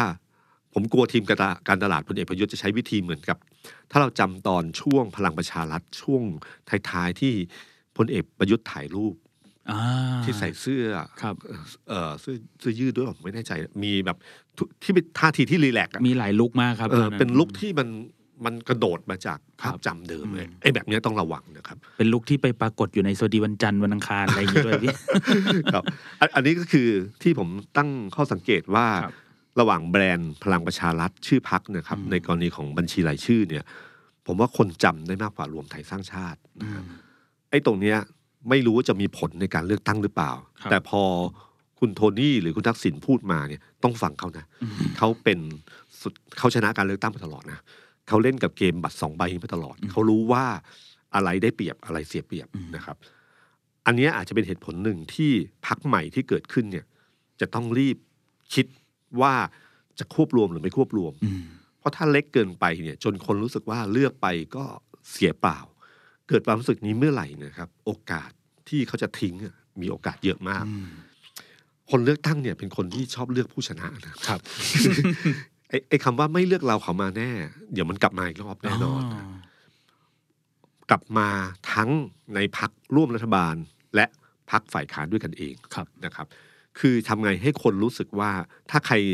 ใครเป็นแกนนำของในก้อนในก้อนหนึ่ง ก้อนของพักร่วมรัฐบาลหรือก้อนครับฝ่ายค้านคเนี่รัยบ อย่างพักฝ่ายค้านก็คือพักเพื่อไทย อืมถ้าเอ่อก้อนของรัฐบาล อันนี้สมมติเป็นพลเอกประยุทธ์ ครับ อาจจะใช้คำนี้ขึ้นมาเพื่อว่าให้เลือก ให้เลือกผมแล้วก็ทิ้งคนอื่นอืมมาเลือกผมดีกว่าอืมเพื่อมีที่มีโอกาสที่จะชนะหรือแข่งกับอีกฝ่ายหนึ่งได้นะครับไอเนี่ยคือสิ่งที่จะเกิดขึ้นในการเลือกตั้งครั้งหน้าครับ ก็เมื่อกี้คุยกันเรื่องรวมไทยสร้างชาติ แล้วก็พรรคอื่นๆไปเยอะครับพี่มีเพื่อไทยหลุดมาบ้างแล้วครับแต่ทีนี้อยากให้พี่ตุ้มขยายนิดนึงครับ เพื่อไทยก้าวไกลเนี่ยโอ้โหก็มีเป็นสปอตไลท์ทางการเมืองเหมือนกันครับ ว่าเขาจะไปด้วยกันได้ไหม เขาจะยังไงกันแน่ครับพี่อันนี้แหละครับ สิ้นสุดทางเพื่อน คือคือคือ friend zone ใช่ไหมครับสิ้นสุดทางเพื่อนอ่าก็กำลังคือกำลังแรงกำลังแรงครับตอนนี้ตอนนี้นะครับใครเป็นนายใครเป็นเฟิร์นไม่รู้ละแต่ตอนเนี้ยก็คือว่าคำว่าสิ้นสุดทางเพื่อนทางการเมืองก็คือว่าที่ผ่านมาเป็นพันธพันธมิตรกันมาโดยตลอดเนี่ยนะครับ พอถึงเวลาหลังจากหารห้าร้อยเนี่ยไอยหารร้อยเรียบร้อยแล้วเนี่ยนะครับ แล้วมันจะใกล้การเลือกตั้งเหลือเวลาประมาณสักสี่เดือนสามสี่เดือนเนี่ยการเลือกตั้ง มันเข้าสู่โหมดการเลือกตั้งเมื่อไหร่ มันก็ต้องชกกันโดยปริยายเหมือนนักมวยที่ขึ้นบนสนามต่อให้ครับ เป็นไฟเทนไฟเทนนะครับ เพื่อนกันก็ชกกันเพราะมันอยู่บนเวทีมันต้องเต็มที่นะครับ ฉะนั้นพอมาถึงปั๊บเนี่ยคุณประยุทธ์กับคุณประวิทย์ที่เป็นพี่น้องกันเนี่ยนะครับ พอถึงจุดหนึ่งพอลงสนาม เชื่อนะครับ ต่อให้หัวหน้าพักพูดยังไงก็ตามทีสอสอในพื้นที่อะไม่มีทาง ผู้สมัครในพื้นที่อะไม่มีการบอกอ๋อเอ่อหัวหน้าเป็นพี่น้องไม่มีครับ อืม เต็มหมัดแน่นอนเก้าอี้มีอยู่เก้าอี้เดียวต้องเอาให้ได้ ครับ เช่นเดียวกันกับเพื่อไทยกับก้าวไกล ซึ่งผมว่าที่ผ่านมามันก็มีปัญหาของติ่งทั้งสองฝ่ายอ่าอยู่ใช่ตลอดเวลานะครับส้มแดงแม้อยู่อ่าเออมิแม้แม้ว่าจะเป็นพักฝ่ายค้านร่วมกันครับแต่ก็มีการกระทบกระทั่งกันอยู่ตลอดเวลา แล้วพอถึงเข้าสู่สนามเลือกตั้งเนี่ย ผมว่าเรื่องนี้ก็จะอีกเรื่องหนึ่งที่จะเป็นเรื่องใหญ่พอสมควรนะครับ ที่ต้องปะทะกัน แล้วก็ช่วงสุดท้ายเนี่ยไอ้ไอ้ไอ้อารมณ์ประมาณไม่เลือกเราเขามาแน่เนี่ย ผมเชื่อว่าเพื่อไทยต้องใช้อืมเพื่อดูดคะแนนเสียงของก้าวไก่ ที่คนจะเลือกก้าวไก่ เพื่อไทยต้องแสดงให้เห็นว่า ถ้าเลือกก้าวไก่อะมีโอกาสทิ้งน้ำนะอืมมันเลือกผมดีกว่านะครับ ยกเว้นอันเดียว แต่ขณะเดียวเดียวในขณะเดียวกันนะครับ ผมว่าก้าวไกลอะก็จะใช้อันหนึ่งที่จะดึงดูดคะแนนเสียง บัญชีรายชื่อจากเพื่อไทยมาครับคือสสเขตเลือกเพื่อไทยก็ได้ บัญชีรายชื่อเลือกก้าวไกลอ่าซึ่งมันจะเป็นคนละอย่างครับกันกับ สสเขตของพรรคอื่น ๆ ที่จะเลือกตัวเองแล้วให้ทิ้งนั้นบัญชีรายชื่ออแต่เพอเพอๆพรรคก้าวไกลเนี่ยครับ แคมเปญกลางที่รวมๆเนี่ย ผมว่าจะยิงเรื่องบัญชีรายชื่อค่อนข้างเยอะทีเดียว เพื่อดูดคะแนนทุกคะแนนให้มาบัญชีรายชื่อเยอะที่สุดนะครับ ก็ถ้าเพื่อไทยสสเขตคิดว่าเพื่อไทยจะได้ก็ลงไปเถอะอืมบัญชีรายชื่อมาเลือกพักดีกว่า ที่นำไปสู่การเปลี่ยนแปลงอะไรอย่างเงี้ยมันก็ต้องใช้วิธีการหาเสียงในครับประมาณนั้นครับไปอันนี้ถ่ายล่วงหน้านะครับเออแต่ เพื่อไทยเนี่ยมีความได้เปรียบตรงที่แบรนด์ครับนะครับแบรนด์เขาสร้างสมมายาวนานแบรนด์ของเพื่อไทยคืออะไรบ้าง แบรนด์ของเพื่อไทยคือหนึ่งเอ่อพูดแล้วทำได้จริงนะครับ แล้วก็มีนโยบายหลายนโยบายที่คิดดูนะครับนโยบายที่ตั้งแต่ปี 44เนี่ยจนถึงวันนี้นี่เกับ20 20กว่าปีนะสามสิบบาทรักษาทุกโรคอะไรต่างๆเนี่ยยังมาพูดซ้ำอยู่ตลอดได้เลย กลายเป็นว่าผลสำเร็จในวันนั้นเนี่ยส่งผลระยะยาวมาจนถึงวันนี้นะครับใช่ เอ่อเรื่องจำนำข้าวแม้ว่าคุณจะพูดเรื่องในมุมของเรื่องทุจริตคอร์รัปชันอะไรก็ตามที แต่ถามว่าชาวนาชอบไหมครับ ชาวนาในวันนั้นน่ะขายข้าวได้ราคาดีมากอืมมีความแบบซื้อรถกระบะซื้ออะไรกันเลยอ่าเพราะใช่มีความมั่นคงครัทางบการเงินว่าปีหน้าก็จะมีจำนำอีกนะครับอืมซึ่งไอ้ตรงเนี้ยถามว่าอยู่ในใจไหมอยู่ในใจอืมแล้วเอ่อเรื่องยาเสพติดเรื่องอะไรต่างๆเนี่ยนี่คือแบรนด์ที่เพื่อไทยสร้างสมมายาวนานจากนโยบายนะคครัรับบเอ่อซึ่งคุณอานันท์ปันยารชุนก็พูด ที่อืมที่งาน The Standard ก็ครับพูดว่าไอ้ตอนมีพรรคการเมืองพรรคแรกที่เอานโยบายมาอืมมาขายอืมและได้ผลก็คือพรรคไทยรักไทยของครับคุณทักษิณนะอันเนี้ยเป็นแบรนด์ที่ไม่ใช่เป็นแบรนด์ของพรรคเท่านั้นเนี่ยเป็นตอนเนี้ยเพื่อไทยก็ดึงโทนี่ใช่คุณทักษิณแปลงกายไปเป็นโทนี่มายืนอยู่ขับเฮาส์ตลอดยึดครับพื้นที่สื่อใช่พูดมาถึงทุกอาเรื่ทิตย์เลยพูดถึงการแก้ปัญหา พูดถึงแก้การแก้ปัญหามาโดยตลอดพรรคการเมืองที่คนจะเชื่อว่ามีโอกาสแก้ปัญหาเศรษฐกิจได้เนี่ย เพื่อไทยได้เปรียบมากอืมนะฮะแล้ววันนี้ปัญหาใหญ่สุดคือปัญหาเศรษฐกิจ ฉะนั้นเพื่อไทยตรงเนี้ยมีความได้เปรียบสูงมาก ความผูกพันกับตระกูลชินวัตรเห็นชัดเจนที่สุดคือการเลือกตั้งปี 54ครับที่เขาเอาคุณยิ่งรักษณ์ชินวัตรซึ่งมีไม่มีประสบการณ์ทางการเมืองอืเลมยใช้เวลาเพียงสั้น ๆ 40กว่าวัน หรือ 50 วันจำไม่ได้ละอืมใช้เวลาสั้น ๆ สร้างคุณยิ่งรักษณ์ขึ้นมาแล้วก็แลนด์สไลด์เข้าไปสู่ตำแหน่งนายกรัฐมนตรีครับได้ เพราะนามสกุลคำว่าชินวัตรอืม ทักษิณคิดเพื่อไทยทใช่ำใช่ไหมครับ คือใช้คำนี้ชัดๆเลยยิงแบรนด์ทักษิณยิงแบรนด์ชินวัตรแล้วก็แบรนด์เนี้ยมันก็อยู่ในใจ แล้วสุดท้ายแล้วก็ชนะเลือกตั้ง เลือกตั้งครั้งที่ผ่านมา แม้ว่าไม่ได้เป็นรัฐบาล แต่พรรคเพื่อไทยได้คะแนนเสียงสูงสุดนะครับอ่าใช่ครับ คือในในโหมดของสามเลือกตั้ง เพื่อไทยไม่เคยแพ้ใครอืมนะครับ แล้วเขาเคยชินและมีประสบการณ์สูงที่สุดก็คือการที่ใช้บัตรสองใบอ่า แลนสไลด์แลนด์สไลด์การตลาดการเมืองการโหมนโยบายด้วยคำสั้นๆเอ่อการสร้างแบรนด์ของพรรคการโยงอินทำยังไงให้อืมได้กลิ่นคุณทักษิณแต่ไม่เอ่ยชื่อคุณทักษิณอย่างเงี้ยไอ้สิ่งเหล่านี้เป็นศิลปะทางการเมืองที่เขามีความเชี่ยวชาญครับแล้วผมเชื่อว่าเขามาใช้ครั้งหนึ่งอืมนั่นคือความได้เปรียบเพื่อไทย ส่วนก้าวไกลเนยนะฮะก้าวไกลเลือกตั้งครั้งที่แล้วเนี่ยครับคะแนนเนี่ยผมว่ามันมาจากสามส่วน ส่วนหนึ่งคือคุณธนาธรอืม คุณธนาธรบุคลิกคุณธนาธรที่ที่ที่ออกมาในช่วงเวลานั้นครับมีฟ้ารักพ่อกระแสอะไรที่โอ้โซเชียลใช่มีเดียเข้ามาส่วนหนึ่งครับแล้วก็บุคลิกคุณธนาธรจุดยืนของพรรคก้าวไกลที่ที่โดนใจคนรุ่นใหม่นะครับ อันที่สองก็คือการที่ไทยรักษาชาติโดนยุบพักใช่ครับอืมแล้วพื้นที่ที่ไทยรักษาชาติเนี่ยไม่มีพักเพื่อไทยลงครับนะครับ เพราะว่าเขาต้องการแตกแบงค์พันครับกลยุทธ์ช่วงนั้น คะแนนไทยรักษาชาติทั้งหมดก็เลยเทมาที่พักก้าวไกลนะครับเอ่อถ้าสโคบให้ชัดๆก็คือเหตุการณ์ในการเลือกตั้งเมื่อปี 62 เนี่ยของพรรคก้าวไกลเนี่ยสโคบชัดๆก็คือ การเลือกตั้งซ่อมที่เชียงใหม่ที่คุณศรีนวลเข้ามาอ่านั่นคือการเทคะแนนจากพรรคเพื่อไทยทั้งหมดไปครับให้คุณสีนวลอืมไทยรักษาชาติเนี่ยในหลายพื้นที่แหละครับ ที่พอโดนยุบพัก คนที่จะเลือกไทยรักษารักษาชาติหรือเลือกกลุ่มเพื่อไทยเองเนี่ยก็เทคะแนนให้กับก้าวไกลนะครับเอ่ออันที่สามก็คือกลุ่มคนรุ่นใหม่ อย่าลืมนะครับครับนคนรุ่นใหม่เนี่ยเติบโตขึ้นทุกวัน คนที่ไม่เคยใช้สิทธิ์เลือกตั้ง เมื่อหลังจากโดนรัฐประหารมา จนเลือกตั้งเมื่อครั้งที่แล้วเนี่ยโอ้โหอืมมันทบรุ่นนะครับ หลายครับปีมากครับประเด็นสำคัญอีกอันหนึ่งก็คือว่า ตอนนั้นเนี่ยทุกมหาลัยให้นักศึกษาย้ายมา ใช่ไหมครับ ย้ายมาใช่ย้ายมาเป็นอยู่ในทะเบียนบ้านทะเบียนบ้านกลงย้ายที่เป็นบ้านมาที่มหาลัยเลยครับเพื่อทำงานเพื่อทำไอ้ธุรการต่างๆ ง่ายขึ้นใช่มันก็เลยเทคะแนนดูอย่างที่ปทุมธานีอ่าใช่ไหมครับเขตที่ธรรมศาสตร์อยู่ธรรมศาสตร์ลังสิตทั้งหมดก็เทไปที่เก้าเอ่อตอนนั้นเป็นอนาคตใหม่อนาคตใหม่ครับคุณอย่างอนาวินครับใช่เอ่อเขตของชนบุรีก็เช่นกันอืมนะครับ ผมเพิ่งรู้ว่าสองปีที่ผ่านมาเนี่ยรัฐบาลแก้เรื่องนี้อืมเขาไม่ให้ ทะเบียนบ้านจากนักศึกษาไม่จำเป็นต้องเข้ามหาลัยแล้วนะครับ อยู่ที่เดิมอ๋อนี่คือการแก้เกมทางการเมืองโอ้แบบนี่ลเงียงบรายละเงียบเอียดนะครับ แบบเงียบเงียบๆครันะบฮะซึ่งเสียงมันก็จะกระจายขึ้นจากอืมที่เป็นก้อนในพื้นที่ของในจุดที่ตั้งมหาลัยครับสองปีหายไปอืมก็จะเหลืออยู่ปีนึงปีสามปีสี่ที่ยังยังยังคงเดิมอยู่ครับนะครับ นี่นี่คือศิลปะการแก้เกมทางการเมืองอืมระหว่างกัน เพราะรู้ว่าเนี่ยเป็นจุดหนึ่งที่สำคัญที่ทำให้พักอนาคตใหม่หรือก้าวไกลได้ ก็ใช้วิธีการนี้ฉะนั้นปัจจัยที่ทำให้อนาคตใหม่ได้เมื่อครั้งที่แล้วเนี่ยคือหนึ่งคุณธนาธรคุณปิยบุตรคุณช่ออะไรต่างๆเนี่ยอืมกลุ่มเนี้แหละครับที่เป็นอืมส่วนหนึ่งกลุ่มที่สองอันที่สองก็คือคะแนนของไทยรักษาชาตินะครับ อันที่สามก็คือกลุ่มคนรุ่นใหม่ที่เติบโตขึ้น หลังจากช่วงการรัฐประหารครับคนกลุ่มนี้ก็เป็นฐานหลักให้กับอนาคตใหม่อืม ถามว่าวันนี้อนาคตใหม่ถูกยุบ คุณธนาธรโดนโดนตัดสิทธิ์ตัดสิทธิ์ทางการเมืองครับไปปิยบุตรตัดสิทธิ์ทางการเมืองคุณช่อตัดสิทธิ์ทางการเมืองไปเป็นอย่างไรนะฮะก้าวไกลเนี่ยครับแบรนด์ใหม่ที่เขาสร้างขึ้นมาด้านหนึ่งเนี่ยมีรากฐานมาจากอนาคตใหม่ครับ ยังไงกลิ่นของคุณธนาธรยังคงอยู่อืมคุณธนาธรยังมีแถลงข่าวร่วมคุณพิธาอยู่เรื่อยๆ มีอะไรต่างๆอยู่เรื่อยครับๆทุกคนรู้ว่าก้าวไกลคืออนาคตใหม่อืม ก้าวไกลคือธนาธรในขณะเดียวกันทิมพิธาก็เริ่มสร้างแบรนด์ตัวเองขึ้นมาครับจนเริ่มได้รับการยอมรับมากขึ้น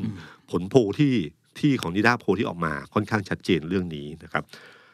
ที่สำคัญที่สุดคือแบรนด์พักได้จากอะไรได้จากการทำงานในสภา ใช่ครับทำงานในสภาเนี่ยมันยิ่งทำตอกย้ำให้เห็นความแตกต่างระหว่างก้าวไกลกับเพื่อไทยนะครับ แบรนด์ในสภาทำให้ชื่อของก้าวไกลไม่ใช่ชื่อใหม่ๆอืมไม่ใช่พักการเมืองที่ตั้งขึ้นมาสี่ห้าปี ไม่ใช่ มันมี มีผลงานบางอย่าง ที่ไม่ใช่ผลงานแบบเพื่อไทย ผลงานเพื่อไทยคือผลงานของการเป็นรัฐบาล และทำนโยนโยบายจนประสบประสบความสำเร็จ แต่แบรนด์ของก้าวไกลคือแบรนด์ของการทำงานในสภาครับที่โชว์ความเป็นคนรุ่นใหม่ ที่เห็นชัดเจน ทั้งเนื้อหาสาระในการอภิปรายทั้งรูปแบบนะฮะ ผมจำได้ของคุณวิโรจน์ใช่ไหมที่ให้ยิงใช่ไหมใช่ใช่ให้ยิงให้ยิง QR code เลยครับไปยังเข้าเข้าไปในป้อมของ I.O. ครับเออตอนนั้นแล้วก็ยังมีอีกหลายคนครับ ที่เวลาอภิปรายแล้วก็จะมี sentiment ที่พูดถึงคนรุ่นใหม่เยอะ stand up อยู่กับการต่อสู้ของคนรุ่นใหม่ อย่างคุณอมรัตน์นี่ก็มีดอกมงดอกไม้จันทร์อะไรเข้าไปด้วยนะครับใช่ครับแล้วก็มีการเคลื่อนไหวของคนรุ่นใหม่ของกลุ่มราษฎรกลุ่มอะไรต่างๆเนี่ยครับก้าวไกลก็แสดงตัวชัดเจนนะแล้วหลายคนก็กลายมาเป็นว่าที่ผู้สมัครของก้าวไกลเยอะเหมือนกันนะครับพี่ตุ้ม คือใช้คำว่าแทนที่คิดว่าเรื่องนี้เป็นจุดอ่อนอืมกับกลายเสริมเป็นการเสริมจุดแข็งอืมถือว่านี่คือจุดแข็งตัวเองเลยครับในขณะที่หลายคนบอกว่าไอ้เรื่องหนึ่งถึงสองเรื่องม็อบต่างๆ เรื่องอะไรต่างๆนี่เป็นจุดอ่อนเปล่า ก้าวไกลมองอีกมุมหนึ่งเลยว่านี่คือจุดแข็งชอบก็เลือก ไม่ชอบก็ไม่ต้องเลือก ไม่อุดแล้วอุดจุดอ่อน เอาจุดเนี้ยเสนอลุยเลป็นยนโยบายด้วยครับอ่าเรื่องปฏิรูปกองทัพเรื่องอะไรต่างๆครัก็บใช้กันเต็มที่เลยนะฮะฉะนันแบรนด์ของก้าวไกลส่วนหนึ่งได้จากการทำงานในสภาครับในขณะเดียวกันเขารักษากลุ่มเป้าหมายเดิม คือกลุ่มของคนรุ่นใหม่ใช่คนรุ่นใหม่นี่นะครับมันเกิดขึ้นใหม่นี่เขาใช้คำว่าใช้คำว่าอายุเขาเพิ่มขึ้นทุกปีทุกปี คนเมื่ออายุสิบสี่เมื่อสี่ปีก่อน วันปีหน้าเขาจะมีสิทธิ์เลือกตั้งแล้วนะอ่ามิผมจำตัวเลขไม่ได้ว่าครับตัวเลขปีหนึ่งกี่แสนคนครับเจ็ดแสนคนหรือเปล่าเนี่ยครับถ้าเจ็ดแสนคนก็คือเจ็ดสี่ยี่แปดก็สองล้านแปดอะครับอืมทุกปีมันเพิ่มขึ้นทุกปี ทุกปี และกลุ่มคนกลุ่มเนี้ยค่อนข้างเชื่อกันว่า ฐานกลุ่มเนี้ยเป็นฐานของกลุ่มของก้าวไกลครับนะครับเอ่อเหมือนกับคนเชื่อว่าถ้าอายุหกสิบขึ้นไปโดยส่วนใหญ่เนี่ย คือคือคือพลเอกประยุทธ์กับครับเพื่อไทยแย่งกันอืมส่วนนี้อืมนะครับอืมใครชอบใครก็ไปอยู่ฝั่งนั้นครับนะครับ พอกลุ่มเนี้ยเกิดขึ้นมาเนี่ยก็เลยทำให้กลุ่มพรรคก้าวไกลเนี่ยมีแบรนด์อยู่พอสมควร แต่ขณะเดียวกันเนี่ยจุดอ่อนของเอ้ยไม่ใช่จุดอ่อนมันเป็นเรียกว่าจากที่อนาคตใหม่ได้การเอ่อได้สสเมื่อครั้งที่แล้วหลายคนเนี่ยนะครับ มาจากบ้านใหญ่ทั้งหลายเนี่ยประมาทอื มมีคนเล่าผมฟังว่าบ้านใหญ่เนี่ยเอ่อเคยพอไทยรักษาชาติโดนยุบครับปุ๊บสบายใจ นึกว่าสบายมากอ่าฉันก็หาเสียงแบบเรื่อยๆ มาเรียนๆได้เต็งอยู่แน่แล้วเคยเป็นเป็นเคยเป็นสสอยู่แล้วๆใช่ครับ พอไทยรักษาชาติไม่มีปุ๊บมั่นใจสบายครับเรื่อยๆ มาเรียงอ่าๆเจอเปี้ยงเดียวล่วงเลยโอ้โหล่วงจริงครับอืมแต่คราวนี้อะไม่มีใครประมาทก้าวไกลแล้วฉะนั้นสิ่งที่ ก้าวไกลเคยได้ง่าย ๆ ในในหัวเมืองในหลายจุดเนี่ยมันไม่ง่ายเหมือนเดิมอืมเออออืมอันนี้คืออีกประเด็นหนึ่งที่น่าสนใจนะครับ แล้วก็พอไทยรักษาชาติ ครั้งที่แล้วโดนยุบเสียงส่วนหนึ่งมามาที่ก้าวไกลครั้งนี้ เพื่อไทยไม่แตกแบงค์แพนแล้วอ่านะกลุ่มก้อนนี้เพื่อไทยส่งลงพื้นพื้นที่ นี่ก็คือส่วนหนึ่งที่จะทำให้คะแนนของก้าวไกลทอนลงนะครับครับแต่ก้าวไกลเป็นพรรคที่ทายยากมากมันพรรคกระแสที่เราไม่รู้กระแสจริงๆเป็นใช่ยังไงใช่ครับนะครับเอ่อ ทั้งหมดเนี่ยก็คือการที่บอกว่าสิ้นสุดทางเพื่อนนะครับเป็นเป็นเลสโซนแล้วครับนับจากวินาทีนี้เป็นต้นไปกติกาที่ชัดเจนมันจะนำมาสู่ที่ว่าการเลือกตั้งครั้งหน้าเนี่ย ทุกคนจะเข้าสู่โหมดเลือกตั้งอย่างเต็มตัวนะครับ ถามว่ายุบเมื่อไหร่เนี่ย คือผมว่าไม่คือมีคนถามอย่างเงี้ยเยอะมากเลยยุบเมื่อไหร่ยุบเมื่อไหร่ใช่ไหมใช่ครับ ผมอะไม่ไม่สามารถที่จะไปถามพลเอกประยุทธ์ได้ว่ายุบเมื่อไหร่ ถึงถามพลเอกประยุทธ์ก็คงไม่ตอบ แต่ผมดูจากนโยบาย นโยบายอันหนึ่งคือเรื่องการตรึงค่าไฟฟ้าอืมเขาให้ตึงค่าไฟฟ้าถึงเดือนเมษาครับ ถ้าคุณจะลงเลือกตั้ง ถ้าคุณจะลงเลือกตั้ง แล้วไม่ยุบสภาปล่อยให้มันเรียกว่าไงปล่อยให้ครบวาระเนี่ยครับเอ่อกกตบอกแล้วว่าจะยบจะจะเลือกตั้งประมาณเจ็ดพฤษภาใช่ไหมครับอืมแล้วทำไมไฟฟ้าถึงตึงราคาไปถึงแค่เมษา การที่ปล่อยตึงราคาเนี่ยเป็นการคะแนนเสียงอืมเอ่อ ด้านหนึ่งอะอาจจะไม่ใช่คะแนนเสียงร้อยเปอร์เซ็นแต่ไม่ให้โดนด่า คือถ้าไม่ปล่อยเนี่ยคะแนนค่าไฟมันเพิ่มขึ้นเรื่อยๆเนี่ยนะคครัรับบรัฐบาลเนี่ยโดนด่าแน่อืมนะครับ โดนวิจารณ์โดนเป็นความเดือดร้อนประชาชนค่าของชีพสูง ไม่เป็นผลดีกับรัฐบาล ไม่เป็นผลดีกับพลเอกประยุทธ์ครับฉะนั้นการตรึงถึงเมษาแปลว่าการเลือกตั้งต้องเกิดขึ้น ช้าที่สุดไม่เกินเดือนเมษาอืมเขาจะไม่ปล่อยให้คุณนึกถึงว่าถ้าตึงเดือนกุเดือนกุมภา แล้วเลือกตั้งเดือนเมษาอืเนี่ยมมีนาเมษานี่โหมดของการเลือกตั้งหาเสียง และค่าไฟขึ้นเรื่อยๆ คนบนเนี่ยอาจจะเกิดอะไรขึ้นอืมดังนั้นการตรึงถึงเดือนเมษาสำหรับผมเนี่ยคือสัญญาณบอกว่าการเลือกตั้งจะเกิดช่วงเวลาเนี้ยอุ้ยครับ น่าสนใจครับพี่ตุ้ม ตอนเห็นเขาตึงราคาไฟฟ้านี่ก็คิดแต่ว่าเออเขาอยากช่วยไปถึงหน้าร้อน แต่ทีนี้กลายเป็นเรื่องร้อนขึ้นมาเลย พอพี่ตุ้มพูดครับก็อยู่ประมาณนี้ครับแต่ผมเชื่อว่าทุกภาคการเมืองก็คงประเมินออกว่าอยู่ประมาณนี้แหละครับ แต่ไอ้การเรื่องกำหนดค่าไฟตึงค่าไฟเนี่ยมันทำให้ชัดขึ้นว่าอยู่ประมาณนี้อืมไม่ปล่อยให้ครบวาระแน่นอนเพราะครบวาระเลือกตั้งเจ็ดเจ็ดพฤษภาคือเจ็ดวันสุดท้ายคุณคิดดูค่าไฟขึ้นมันจะเป็นยังไงอืมอืมนะครับอืมอันนี้ทายกันง่ายครับๆ แล้วก็ที่น่าจับตาอีกอันหนึ่งก็คือเรื่องการแบ่งเขตเลือกตั้งนั่นเองอืมว่า มันมีอีกเรื่องเดียวเนี่ยการแบ่งเขตเลือกตั้งที่เอาเขตของอำเภอนี้ไปอยู่อาบวกอ่าไอ้เนี่ยแหละครับนำสู่ฐานคะแนนเสียงของแต่ละคน ผู้สมัครรับเลือกตั้งของแต่ละพรรคการเมือง ตอนนี้จับตามองเรื่องที่มากที่สุด มันเป็นความเป็นความตายของตัวเองนะครับแต่การแบ่งเขตเลือกตั้งก็เป็นหน้าที่กกตใช่ไหมพี่ตุ้มใช่ครับซึ่งเป็นองค์กรอิสระไม่น่าจะมีใครไปยุ่งได้อยู่แล้ว ครับ คุณอยู่ประเทศไทยใช่ไหมครับครับ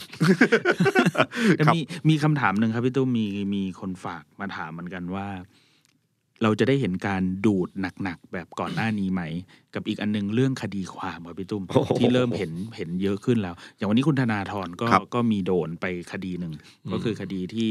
อดีตพระพุทธอิสระเคยไป แจ้งความไปตั้งแต่ปี 63 ครับ เรื่องไปม็อบเรื่องพูดถึงเกี่ยวกับประวัติศาสตร์ การเมืองไทยอภิวัตสยามอืมรวมถึงคุณช่อคุณปียบุตรก็โดนอืมซึ่งเป็นแกนนำพักอนาคตใหม่เดิมอืมวันนี้คุณธนาธรเองก็เข้าสภาอีกหนแรก ๆ ครับพี่ตุ้คมรับไปพูดเรื่องแก้รัฐธรรมนูญปลดล็อกท้องถิ่น เนี่ยก็เริ่มเห็นมูฟเมนต์ของพรรคก้าวไกลที่ผ่านตัวคุณธนาธรเองอยู่เหมือนกันอะไรอย่างเงี้ยครับแต่เรื่องของไอการสูงสุดน่าสนใจนะครับตอนคุณธนาธรสองคดีใช่สไหอมงคดีครับ คดีหนึ่งคือ คดีถือหุ้นสื่อครับครับอันนี้เอ่ออายการสูงสุดมี คำสั่งชี้ขาดว่าไม่ฟ้องนี่ไม่ฟ้องคดีอาญานะครับ ไม่ครับฟ้องคดีอาญาหมายถึงว่ากกต หลังจากร้องสารรัฐธรรมนูญเสร็จปุ๊บกกตก็คำวินิจฉัยสารรัฐธรรมนูญก็ให้ขายคุณสมบัติใช่ไหมครับที่ถือว่าไม่ได้แจ้งข้อมูลอะไรว่าไป คือศาลรัฐธรรมนูญตัดสิน ถ้าใช้คำง่ายๆ คือตัดสินว่าผิด ใช่ก็เลยตัดสิทธิ์คุณธนาธรใช่ไอการสูงสุดบอกว่าไม่ผิด ใช่แต่ไม่ผิดในเรื่องกฎหมายอาญาใช่ครับศาลรัฐธรรมนูญตัดสินยังไง มีผลไปนะไปอย่างนั้นนะใช่ครับแต่กฎหมายอาญาในรายละเอียดเนี่ย อ่านแล้วน่าสนใจหลายเรื่อง อะไรที่คิดว่าเป็นข้อพิรุษอืมในศาลรัฐธรรมนูญไอการสูงสุดบอกว่าในกฎหมายอาญาเนี่ยไม่ถือว่าใช่ไม่ถือว่า เพราะว่าคือตอนนั้นนะผมอะติดใจอยู่ประเด็นหนึ่งประเด็นเรื่องเช็คที่เข้าช้าอืจำได้ไหมฮะครับเช็คที่เข้าช้า แล้ว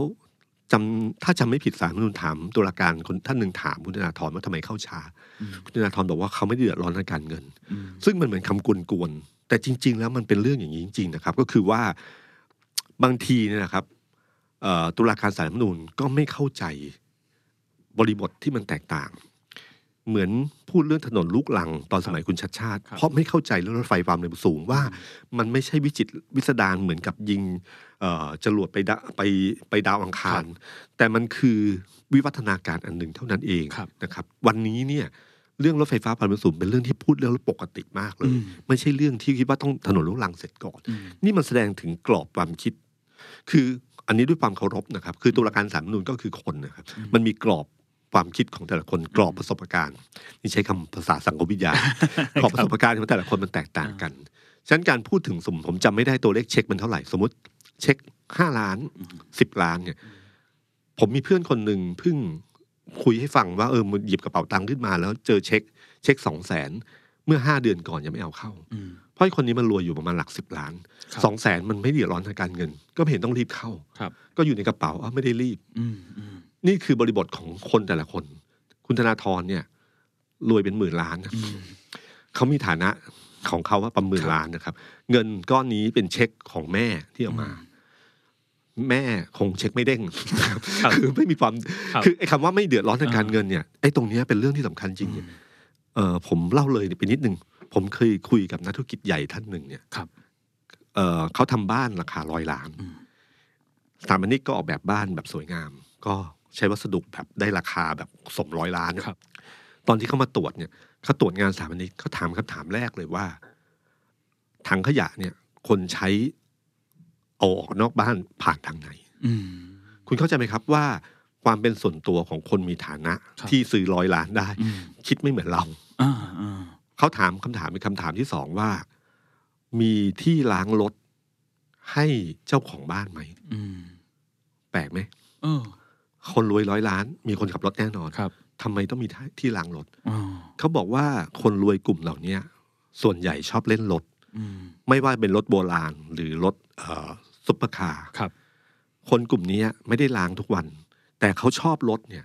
เขาชอบบางทีอะคนชอบรถเนี่ย ชอบลูบนะอ่าชอบสัมผัสรถครับ ได้ดูต่างๆ ฉัน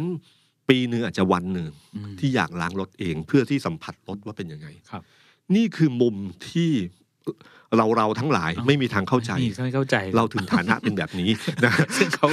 โอเคครับซึ่งซึ่งตรงนี้แหละครับที่ผมว่าเป็นเป็นกรอบประสบการณ์ที่แตกต่างกันอืมไอ้ข้อพิรุษ ที่สารมนูญตุลาการคิดว่าเป็นข้อพิรุษมันอาจจะเป็นเรื่องปกติ คุณลองไปถามคุณเจริญ ลูกคุณเจริญ ลูกคุณธนินเจมนนท์ว่าถ้ามีเช็คอยู่ประมาณเนี้ยที่พ่อเซ็นโอนให้ลืมอยู่ในลิ้นชักห้าเดือนโอเคไหมอืมเขาก็บอกคุณจะบอกว่า ผมไม่มีปัญหาทางด้านการเงินไอ้สิ่งเหล่านี้แหละครับ ที่เป็นที่สุดท้ายแล้วการสูงสุดตัดสินแต่ในทางการเมืองโทษที วกเข้ามาเรื่องการเมืองครับก็คือว่าสองสิ่งนี้ครับก็คือเรื่องของคดีสองคดีครับ คุณสังเกตไหมครับ เวลาคดีฟาร์มต่างๆ เนี่ยบางทีมันจะมีแบบนี้อืมแถลงพร้อมกันสองคดีอืมหนึ่งรอดหนึ่งไม่รอดอ่าเพื่อให้เห็นว่าเราให้มีความเป็นกลางอืมฉันที่เราเห็นไหมถ้าว่าผมเอ่อว่าผมอคติ คดีนี้ผมยังให้ผ่านเลยอืมแบบเนี้ยเกิดขึ้นทั้งปปชกกต และเนี่ยล่าสุดอัยการสูงสุด ผมรู้สึกว่ามันคล้ายๆกันครับนั่นเองอาจจะไม่ใช่ก็ได้นะครับอืมแต่อธิบายว่าเออมันก็คล้ายๆกันอยู่เหมือนกันนะครับ ก็เป็นอยู่ปกติอยู่ครับ เจอเจออยู่หลายเคสอยู่เหมือนกันครับพี่ตุ้มคดีปาล์มเมื่อกี้เอกตั้งคำถามว่าคดีปาล์มจะเพิ่มขึ้นเรื่อยๆไหมหรือมีอะไรผิดปกติไหมครับคงมีแน่นอนครับ เอ่อ อย่างที่บอกว่าพอที่เราใช้คำว่าเลสโซนไม่ใช่คำว่าเฟนโซนครับเนี่ยก็เลสโซนก็คือว่าพื้นที่น่านน้ำสีเลือดอืมช่วงนี้นะครับอำนาจรัฐที่มีถ้าเขามีความจุดได้เปรียบอำนาจรัฐก็ใช้อำนาจรัฐ ถ้าใครมีความได้เปรียบเรื่องกระแส ก็ใช้กระแสอืมอำนาจรัฐใช้มากเกินไปอีกฝั่งหนึ่งก็ใช้วิธีการเรียกคะแนนสงสารอืมเออคือทุกคนพลิกเรื่องราวทั้งหมดเนี่ยเพราะอยู่ในสมรภูมิการเลือกตั้งอืมนับจากวันนี้คุณจะเห็นกลเกมทางการเมืองต่างๆ มากมายแน่นอนนะครับอืม เรื่องสุดท้ายที่อยากคุยนะครับ คือเรื่องของสัมมนา The Standard อ่าครับนะครับพอดีคือผมไปดำเนินรายการอันหนึ่งนะครับ ของที่มีนักวิชาการหลายคนมีอาจารย์ประจักษ์ครับมีอาจารย์อภิชาติครับแล้วก็มีอาจารย์สิริพันธ์ริพันธ์ครับนะครับ ก็คุยกันทุกคนก็คุยปัญหาว่าปีหน้าเนี่ยที่หูเผวการเมืองเป็นยังไงอืมเพราะทุกคนพูดคล้ายกันนะก็คือ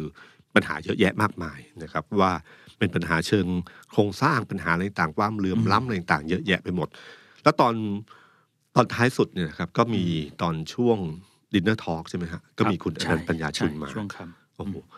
คุณอานันท์ยังเหมือนเดิมเลย คือผมอะเอ่อไม่ไม่ใช่เป็นคนคุ้นเคย แต่ตอนช่วงผมอยู่มติชนอะก็มีโอกาสได้ร่วมโต๊ะกับคุณอนันต์เพราะว่าำครับคุณขันชัยบุญปานทีมอืมบริหารมติชนก็มีการทานข้าวบ่อยครับก็เจอบ่อยๆ ฟังบ่อยๆ เพราะเรื่องเอาต้องระหว่างที่เรานั่งฟังเราก็ต้องต้องเตรียมคิดว่าเราจะเอาเรื่องไปเขียนอะไรครับครับ เราก็ต้องมองและสังเกตตลอดเวลานะ คุณอนันต์ยังเหมือนเดิมเลยนะครับ ก็จะเป็นคนที่มีอารมณ์ขัน มีใช้การใช้วิธีการใช้คำพูด แล้วที่สำคัญคือคุณอนันต์เนี่ยเป็นผมเขาเป็นนักการทูตมาเกือบทั้งชีวิตครับนะเป็นอดีตปลัดกระทรวงการต่างประเทศมาก่อนนะฮะฉะนั้นวิธีการพูดเนี่ยเขาจะมีศิลปะในการพูดต่างๆ หลายคำเนี่ยในภาษาการทูตเนี่ยมันเป็นเรื่องราวที่ถ้าใช้ภาษาพลเอกชาติชายก็คือ พูดให้ชัดแต่เตะไม่ถึงอืมคือคุณพอพูดจบเนี่ยคุณนึกถึงภาพหน้าคนนั้นออกครับ แต่เขาไม่เอ่ยชื่อ ถ้าคุณบอกว่าผมผมที่ผมพูดเนี่ยอืมคุณหมายถึงคนนี้เหรอเปล่าอืมผมพูดแค่ความอันนี้เฉยๆนะครับ แต่เขาพูดเรื่องผู้นำพูดเรื่องของผู้นำไม่ต้องไม่ไม่โมโหครับมากมายอ่เพราะเจ้านายคือประชาชนเนี่ยอืมโอ้โหเรานึกภาพออกเลยว่าเป็นใครครับนะฮะพูดถึงเรื่องของเอ่อถ้าคุณไม่รู้เรื่องเนี่ยวันที่ท่านยกตัวอย่างมาตัวเองที่ว่าตอนที่เป็นประธานบอร์ดแบงก์ไทยพาณิชย์เนี่ยครับพอวันหนึ่งพูดถึง digital banking อืมแล้วเริ่มไม่รู้เรื่อง อยู่มาสิบสองปีท่านลาออกเลยอืมเพอบอกว่าผู้นำเนี่ยมันอยู่ที่กาละและเวลาครับมันมีเวลาที่เหมาะสม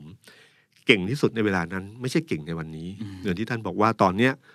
เมื่อ30ปีเขาเป็นนายกรัฐมนตรี ถ้าวันนี้มีใครเสนอตำแหน่งนายกรัฐมนตรีแล้วท่านรับอีกเนี่ย ท่านบอกเลยว่า ท่านก็โง่ใช่ท่านก็โง่ใช่ไหมใช่ใช่คือ ไม่รู้ว่าตัวเองไม่ได้เหมาะสมแล้วในเวลานี้มคนของเวลานี้เท่านั้นแหละที่เหมาะสมนะฮะแล้วตอนท้ายสุดที่คุณเคนนักคลินทร์ผู้ดำเนินรายการครับนะฮะบอกว่าอยากให้คุณอนันต์อวยพรปีใหม่อ๋อโอ้โหตรงนี้ อันนี้ คุณอนันต์เนี่ยนะครับ ด้านหลังคุณอนันต์อะโต๊ะข้างหลังเนี่ย คือน้องไมายอ่าไอติมครับนะฮะอันนี้ผมพูดถึงคนการเมืองที่ผมเห็นเห็นๆนะครับน้องไมายแล้วก็ไอติม ด้านหนึ่งเนี่ย คุณเศรษฐาครับอีกด้านหนึ่งเนี่ยคุณติมพิธากับคุณสุดารัตน์อืมนะฮะที่พอคุณอนันต์เริ่มพูดเรื่องนี้ขึ้นมาเนี่ย ท่านใช้คำพูดว่าตอนอวยพรปกตินะสุขภาพแข็งแรงอะไรต่างเข้าไปเรื่องหนึ่งแล้วอยู่ดีท่านก็วกมาว่า ปีหน้าเนี่ย ท่านอยากให้กับคนที่มีความคิดก้าวหน้า เขาใช้คำนี้นะครับครับ คนที่มีความคิดก้าวหน้าอืม แล้วไม่ว่าเด็กหรือผู้ใหญ่ แล้วก็บอกเลยนะครับว่าเนี่ยในที่นี้มีทั้งเด็กและผู้ใหญ่มีหลายคนที่เป็นหัวคนหัวก้าวหน้านะฮะผมพยายามยกมือ เพื่อรับไปด้วยว่าเป็นหัวก้าวหน้า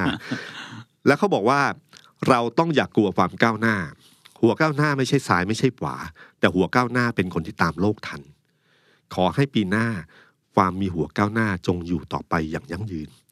ขอให้คนที่มีหัวก้าวหน้าประสบชัยชนะ อุปสรรคที่ขัดขวางความเจริญก้าวหน้าของประเทศไปให้ได้ โอ้คือทั้งหมดพูดถึงความครับอความก้าวหน้า คนที่มีหัวก้าวหน้า แต่ถามจริง คุณฟังแล้วคุณนึกถึงอะไร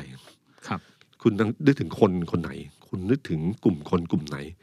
คุณนึกถึงพรรคการเมืองอะไรนะฮะที่ผมลืมสังเกตก็คือผมลืมสังเกตว่าตอนที่คุณทิมพิธาได้ยินประโยคนั้นเขายกมือไหว้รับครับรับพรหรือเปล่า ถือโอกาสอะไรกันนะครับ เอ่อ นั่นคือเรื่องที่เกิดขึ้นในงานสัมมนาครั้งนี้ซึ่งผมว่าคุณอนันต์เนี่ยเป็นผู้ใหญ่ที่ใจกว้าง เป็นผู้ใหญ่ที่ชอบคุยกับคนรุ่นใหม่นะครับชอบอยากฟังว่าคนรุ่นใหม่คิดอะไรนะครับ แล้วก็พอพูดขั้นพูดถึงกาละและเวลาก็ชัดเจนว่าอืมวันนี้เป็นวันของใครนะครับ คนทุกคนมีเอ่อมีบทบาท มีตำแหน่งหน้าที่เอ่อมีสิทธิ์มีเสียง ในประชาเอ่อในประเทศไทยเท่าเทียมกัน ไม่ว่าผู้ใหญ่หรือเด็ก แต่บางทีเราชอบคิดว่าเราครองหน้าอยู่เราต้องทำเพื่อนี้เพื่อเด็ก แต่บางทีเด็กเขาก็อยากคิดว่าเฮ้ยขอเขามีส่วนร่วมในการทำสิ่งเหล่านี้บ้างสินะฮะผมจำได้ว่าตอนที่ผมคุยกับบนเวทีเสวนาเนี่ยครับที่คุยกับอาจารย์ทั้งหลายเนี่ยท่านก็พูดถึงโครงสร้างต่างๆ ปัญหาที่เกิดขึ้น ทั้งเรื่องของความเหลื่อมล้ำทั้งเรื่องสถาบัน สถาบันสถาบันพรรคการเมืองครับนะครับอะไรต่างๆ ที่เกิดขึ้นทั้งหมด แล้วผมจำได้อยู่อันหนึ่งว่า ตอนที่ถามว่าครั้งหน้าเนี่ยจะมีการเลือกตั้ง แล้วทุกคนจะมีคำคำหนึ่งว่าครับถ้ามีการเลือกตั้งอืมผมรู้สึกว่าเฮ้ยเราคือไม่ใช่แต่อาจารย์นะแม้แต่ผมเองก็ใช้คำว่านี้แบบนี้เหมือนกันครับผมว่าประเทศไทยน่ากลัวมากนะอืมที่คำคำนี้ยังคงอยู่อืมถ้ามีการเลือกตั้ง ทั้งที่เราบอกพยายามบอก ทุกคนว่าเราอยู่ในระบอบประชาธิปไตยครับ แต่อยู่ดีๆเราการเลือกตั้งจะมีอยู่แล้วนะรัฐธรรมนูญก็เขียนอยู่นะ แต่ทุกคนยังบอกว่าถ้ามีการเลือกตั้ง คิดว่าพรรคการเมืองไหนจะอะไรแบบเนี้ยครับอืมอืมแต่มีคำคำนี้อยู่เนี่ย ผมว่าเรื่องนี้เป็นเรื่องที่ที่น่าเศร้าอยู่พอสมควรที่สังคมไทยยังพูดคำคำนี้อยู่ และยังคิดเรื่องนี้อยู่ ทั้งที่ทุกอย่างมันควรจะพูดง่าย ๆ ว่าถ้ามีการเลือกตั้งข้างหน้าจะเป็นอย่างไร โดยที่มีคำว่าถ้ามีการเลือกตั้งครับนะครับ แล้วก็มีคำถามคำถามหนึ่งที่ยิงกันในเวทีว่า ตอนเนี้ยการเมืองไทยหรือการเปลี่ยนแปลงครั้งเนี้ยอยู่ตรงไหนของหุบเหวอ่าใช่ไหมครับ ทุกคนก็ว่าอยู่ตรงนี้อยู่ตรงนั้นอยู่ตรงนั้น ผมกับรู้สึกว่าพอมีคำว่าถ้ามีการเลือกตั้งขึ้นมาเนี่ย บางทีมันไม่ใช่เรื่องหุบเหวนะคือถ้าไม่มีการเลือกตั้งเนี่ย มันหมายถึงมีการรับอาหารทั้งฉีดรัฐธรรมนูญเนี่ยประประเทศไทยจะไม่อยู่ในหุบเหวนะครับ ประเทศไทยจะอยู่ในห้วงอวกาศ เราจะเป็นอุกกาบาตที่ไร้อนาคตมากอืมมันไร้แรงโน้มถ่วง มันจะกระจาย มันจะเป็นไปไหนไม่รู้ และบางทีสิ่งที่เราคิดว่ามันรุนแรง มันอาจจะรุนแรงมากกว่านั้นก็ได้ อุกกาบาตจะชนกับอะไรปะทะกับอะไร ไม่มีใครรู้เลยครับ สวัสดีครับ The Standard Podcast เปิดหู เปิดตา เปิดใจ เปิดโลก